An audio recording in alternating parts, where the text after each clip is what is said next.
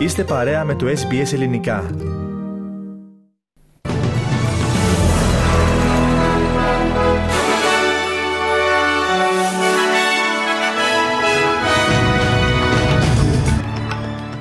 Η αστυνομία της Νέας Νότιας Ουαλίας εντόπισε τις ορούς του Luke Davis και του Jesse Bird.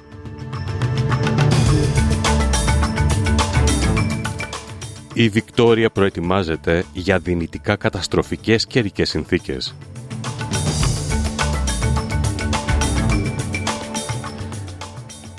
Ο πρόεδρος των ΗΠΑ, Τζο Μπάιντεν, ελπίζει ότι η κατάπαυση του πυρός μεταξύ του Ισραήλ και της Χαμάς στη Γάζα μπορεί να τεθεί σε ισχύ μέχρι το τέλος εβδομάδας και.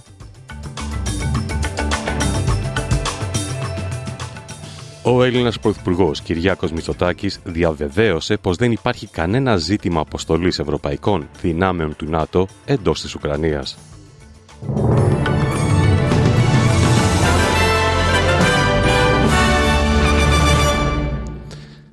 Ακούτε το κεντρικό δελτίο ειδήσεων του ελληνικού προγράμματος της ραδιοφωνίας SBS στο μικρόφωνο ο Χρυσός Καλέμης. Η αστυνομία της Νέας Νότιας Ουαλίας εντόπισε τις ορούς του Λουκ Ντέιβι και του Τζέσε Μπέρντ.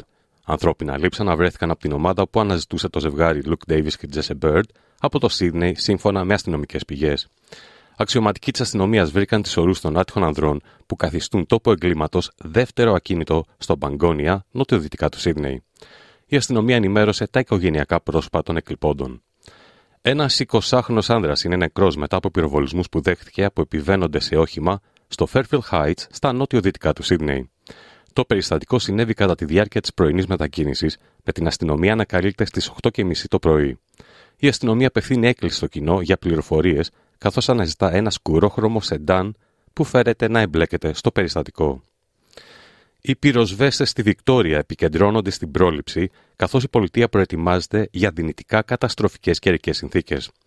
Ο βαθμός κινδύνου πυρκαγιάς της περιοχής Wimmera για αύριο 28 Φεβρουαρίου αναβαθμίστηκε από ακραίο σε καταστροφικό, ενώ προβλέπεται ακραίος κίνδυνος πυρκαγιάς για 6 από τις 9 περιφέρειες της Βικτόριας μέχρι τα μέσα της εβδομάδας. Αναμένονται άνεμοι ταχύτητας έως και 45 χιλιόμετρων την ώρα ενώ σε πολλές περιοχές πολιτείας αναμένονται θερμοκρασίες 40 βαθμών Κελσίου. Παράλληλα, οι αρχές καλούν τους κατοίκους που βρίσκονται κοντά στην πυρκαγιά βόρεια του Μπαλαράτ να απομακρυνθούν από την περιοχή άμεσα. Ο Λουκ Χέγκαρτι από το Κέντρο Ελέγχου της Πολιτείας δήλωσε στο ABC ότι είναι σημαντικό να προετοιμαστείτε εκ των προτέρων. So we're encouraging people to really reconfirm their fire plan, make sure that they've checked it, make sure that they've made a decision now because the The most important thing is making a decision before a fire starts and moving to a safer place. Το 90% των εργοδοτών στους κλάδους των ορυχείων, της ηλεκτρικής ενέργειας, της ίδρευσης, των υπηρεσιών αποβλήτων και των χρηματοπιστωτικών και ασφαλιστικών υπηρεσιών έχουν μισθολογικό χάσμα μεταξύ των δύο φύλων υπέρ των ανδρών. Ο Οργανισμός Ισότητας των Φύλων στο εργασιακό χώρο δημοσίευσε το μέσο μισθολογικό χάσμα μεταξύ των δύο φύλων των σχεδόν 5.000 εργοδοτών του ιδιωτικού τομέα της Αυστραλίας που απασχολούν 100 ή περισσότερους εργαζόμενους. Οι μισοί έχουν χάσμα μεγαλύτερο από 9,1%, ενώ ο εθνικός μέσος όρος είναι 21,7%, που ισοδυναμεί με το ότι οι γυναίκες κερδίζουν περίπου 26.400 δολάρια λιγότερα από τους άνδρες ετησίως. Η Ομοσπονδιακή Γερουσιαστής Μαλαρντίνη Μακάρθι δήλωσε στο κανάλι 9 ότι η έκθεση φέρνει την απαραίτητη διαφάνεια σχετικά με το τι μπορούν και τι πρέπει να κερδίζουν οι γυναίκες. Women across the country uh, and, and employers generally will be able to keep an eye on how they're going. And I think this is what's uh, where we're headed as, as a nation. The struggle for women to, to receive uh, you know, respect in the workplace, but certainly in, uh, in their pay. Το Ανώτατο Δικαστήριο των Ηνωμένων Εθνών εξέτασε την τελευταία ημέρα των επιχειρημάτων σχετικά με το ζήτημα της νομιμότητας κατοχής των Παλαιστινιακών εδαφών από το Ισραήλ από το 1967. Το Διεθνές Δικαστήριο άκουσε τις δηλώσεις Τουρκίας και του Αραβικού Συνδέσμου σχετικά με το ιστορικό ζήτημα, το οποίο έρχεται εν μέσω της πρόσφατης κλιμάκωσης μετά τις επιθέσεις Χαμάς στις 7 Οκτωβρίου. Το Ισραήλ δεν ήταν παρόν στι ακροάσεις, αλλά κατέθεσε γραπτή εισήγηση πέρυσι υποστηρίζοντας ότι τα ερωτήματα που τίθονται στο δικαστήριο είναι προκατηλημένα και αγνοούν το δικαίωμα και το καθήκον του Ισραήλ να προστατεύει τους πολίτες του. Όμως, ο αναπληρωτής Υπουργός Εξωτερικών της Τουρκίας, Αχμέτ Γιλντίζ, δήλωσε ότι η κατοχή και η αποτυχία του Ισραήλ να προχωρήσει προς μια λύση δύο κρατών είναι το πραγματικό εμπόδιο για την ειρήνη στην περιοχή. The unfolding situation after October 7 proves once again that without addressing the root cause of the Israeli-Palestinian conflict, there can be no peace in the region. Israeli-Palestinian conflict did not... Αλλάζουμε θέμα. Ο πρόεδρος των ΗΠΑ, Τζον Μπάιντεν, δηλώνει ότι ελπίζει ότι η κατάπαυση του πυρός μεταξύ του Ισραήλ και της Χαμάς στη Γάζα μπορεί να τεθεί σε ισχύ μέχρι το τέλος εβδομάδας. Σύμφωνα με πληροφορίες, οι συνομιλίες επαναλήφθηκαν στο Κατάρ, ενώ αναμένεται να ακολουθήσουν συζητήσεις στο Κάιρο για την απελευθέρωση δεκάδων ομήρων που κρατούνται στη Γάζα, καθώς και Παλαιστινίων που έχουν φυλακιστεί από το Ισραήλ. Αυτό έρχεται μετά τη δήλωση του Ισραηλινού Πρωθυπουργού Μπενιαμίν Νατανιάχου την Κυριακή ότι μια ευρέως προγραμματισμένη επίθεση στην πόλη Ράφα θα μπορούσε να καθυστερήσει εάν επιτευχθεί συμφωνία. Ο κ. Μπάιντεν δήλωσε στους δημοσιογράφους κατά τη διάρκεια πολιτικής επίσκεψης στη Νέα Υόρκη ότι ελπίζει να υπάρξει κατάπαυση του πυρός έως τις 4 Μαρτίου. Well, I hope by the, beginning of the weekend. I mean, the end of the weekend. At least my, my, my national security advisor tells me that we're close. We're close. It's not done yet. And my hope is by next Monday we'll have a ceasefire. Αμέσως μετά τη διάσκεψη για την Ουκρανία στο Παρίσι, που διοργανώθηκε με την πρωτοβουλία του Γάλλου Πρόεδρου Εμμανουέλ Μακρόν, ο Έλληνας Πρωθυπουργός Κυριάκος Μητσοτάκης σημείωσε Πιστεύω ότι επιβεβαιώσαμε την ενότητά μας και την αποφασιστικότητά μας να στηρίξουμε την Ουκρανία, έτσι ώστε να μπορέσει να μυθεί με τον καλύτερο δυνατό τρόπο απέναντι στη ρωσική εισβολή. Παράλληλα, ο Πρωθυπουργός διαβεβαίωσε πως δεν υπάρχει κανένα ζήτημα αποστολής ευρωπαϊκών δυνάμεων του ΝΑΤΟ εντός της Ουκρανίας. Ακούμε τον Έλληνα Πρωθυπουργό. Συζητήσεις με τον πρόεδρο Μακρόν και με τους ομολόγους μας έχουν πάντα ξεχωριστό ενδιαφέρον, πόσο μάλλον όταν συμπληρώνονται δύο χρόνια από τη βάρβαρη εισβολή της Ρωσίας στην Ουκρανία. Πιστεύω ότι επανεπιβεβαιώσαμε την ενότητά μας και την αποφασιστικότητά μας να στηρίξουμε την Ουκρανία έτσι ώστε να μπορέσει να αμυνθεί με τον καλύτερο δυνατό τρόπο απέναντι στην ρωσική εισβολή και νομίζω ότι καταλήξαμε και σε ένα πλαίσιο το οποίο θα σας έλεγα ότι δεν αποκλίνει ιδιαίτερα από τις αποφάσεις που έχουμε πάρει στο Ευρωπαϊκό Συμβούλιο για το πώς μπορεί αυτή η βοήθεια με πρακτικό τρόπο να έχει πιο ουσιαστικό και χρήσιμο αποτέλεσμα για την Ουκρανία. Από εκεί και πέρα, επειδή άκουσα και διάφορα σχόλια ε, από συναδέλφους, ε, ομολόγους μου για ε, ζητήματα τα οποία ενδεχομένως να συζητήθηκαν εντός της αίθουσας. Θέλω να διαβεβαιώσω ότι δεν υπάρχει κανένα ζήτημα αποστολής δυνάμεων ευρωπαϊκών, δυνάμεων του ΝΑΤΟ εντός της Ουκρανίας. Ένα ζήτημα το οποίο για την Ελλάδα δεν Περνάμε στην Κύπρο. Ευρωπαϊκά και διμερεί θέματα, ως επίσης οι γεωπολιτικές και άλλες εξελίξεις στην Ανατολική Μεσόγειο βρέθηκαν στο επίκεντρο των διευρυμένων συνομιλιών Κύπρου-Ιταλία υπό τους προέδρους των δύο χωρών.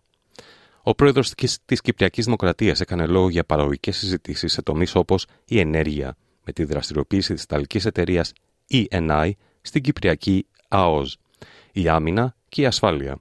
Από πλευρά του, ο Ιταλός πρόεδρος αναφέρθηκε μεταξύ άλλων στο Κυπριακό, καθώς και στην στρατηγική συνεργασία Ρώμης και Λευκοσίας στους τομείς της άμυνας και της ενέργειας έκανε ιδιαίτερη νήξη στο μεταναστευτικό, υπογραμμίζοντας ότι η Ευρωπαϊκή Ένωση έχει τη δυνατότητα να μετατρέψει τις μαζικές αφήξεις μεταναστών σε συντεταγμένες αφήξεις.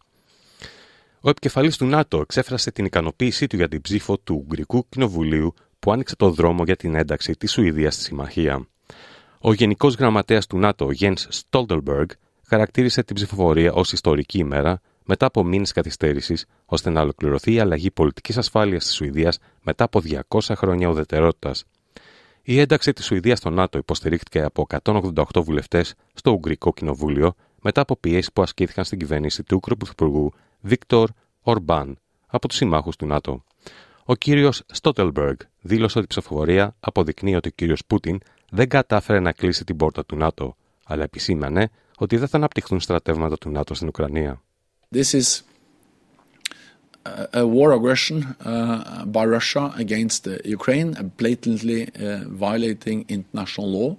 According to international law, Ukraine, of course, has the right to self-defense, and we have the right to support them in upholding that right, and that's exactly what NATO allies are doing and will continue to do.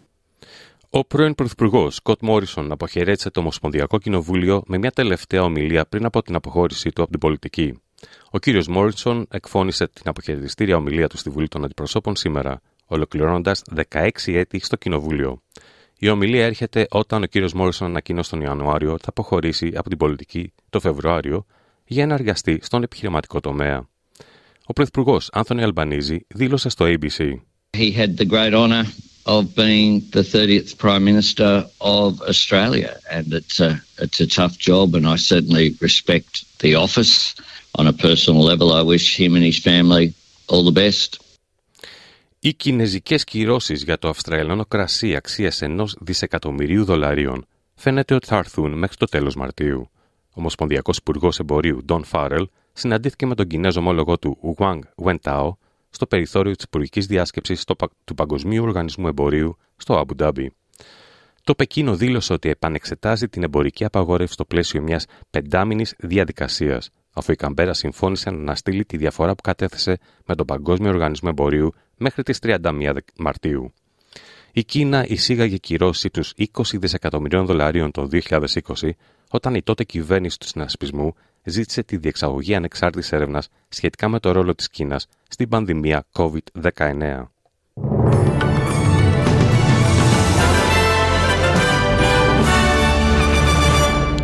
Και περνάμε στις συναλλαγματικές ισοτιμίε. Ένα δολάριο Αυστραλίας ισούται με 60 λεπτά του ευρώ και 65 cents του Αμερικανικού δολαρίου. Στα αθλητικά, η εθνική ομάδα διπλασίασε τις νίκες της στα προκριματικά του Eurobasket 2025 στα ιστάριθμα παιχνίδια που έδωσε με τον Βασίλη Σπανούλη στον πάγκο.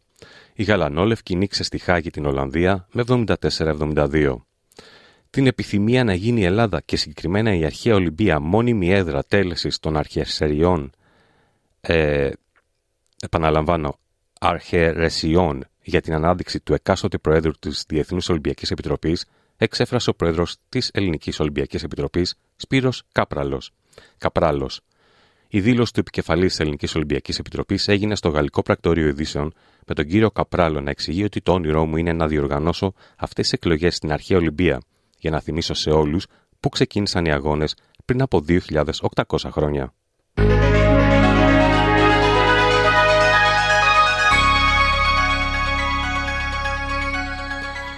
Και περνάμε στην πρόγνωση του αυριανού καιρού στις μεγάλες Αυστραλιανές πόλεις. Σίδνεϊ, αραιές νεφώσεις 21 με 30 βαθμούς. Μελβούρνη, ενίσχυση των ανέμων 20 με 38. Αδελαίδα, έθριος καιρός 23 με 30 με 31. Γουλαγκόν, αραιές νεφώσεις 21 με 28 βαθμούς. Νιουκάστλ, κυρίως λιοφάνεια 21 με 31 βαθμούς Κελσίου. Πέρθ, αραιές νεφώσεις 17 με 30. Χόμπαρτ, βροχοπτώσεις που θα αυξηθεί η έντασή τους 15 με 31. Καμπέρα, αραιές νεφώσεις 15 με 32.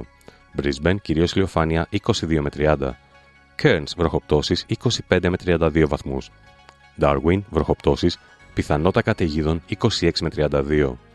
Στην Αθήνα σήμερα νεφώσεις 13 με 18 βαθμούς Κελσίου και στη Λευκοσία αραιές νεφώσεις 8 με 19 βαθμούς.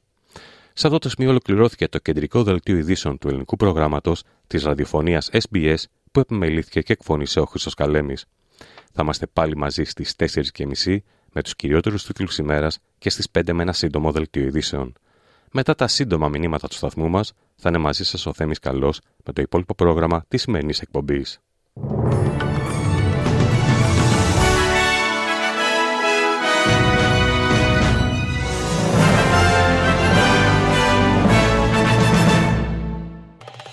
Κάντε like, μοιραστείτε, σχολιάστε, ακολουθήστε μας στο Facebook στο SBS Greek.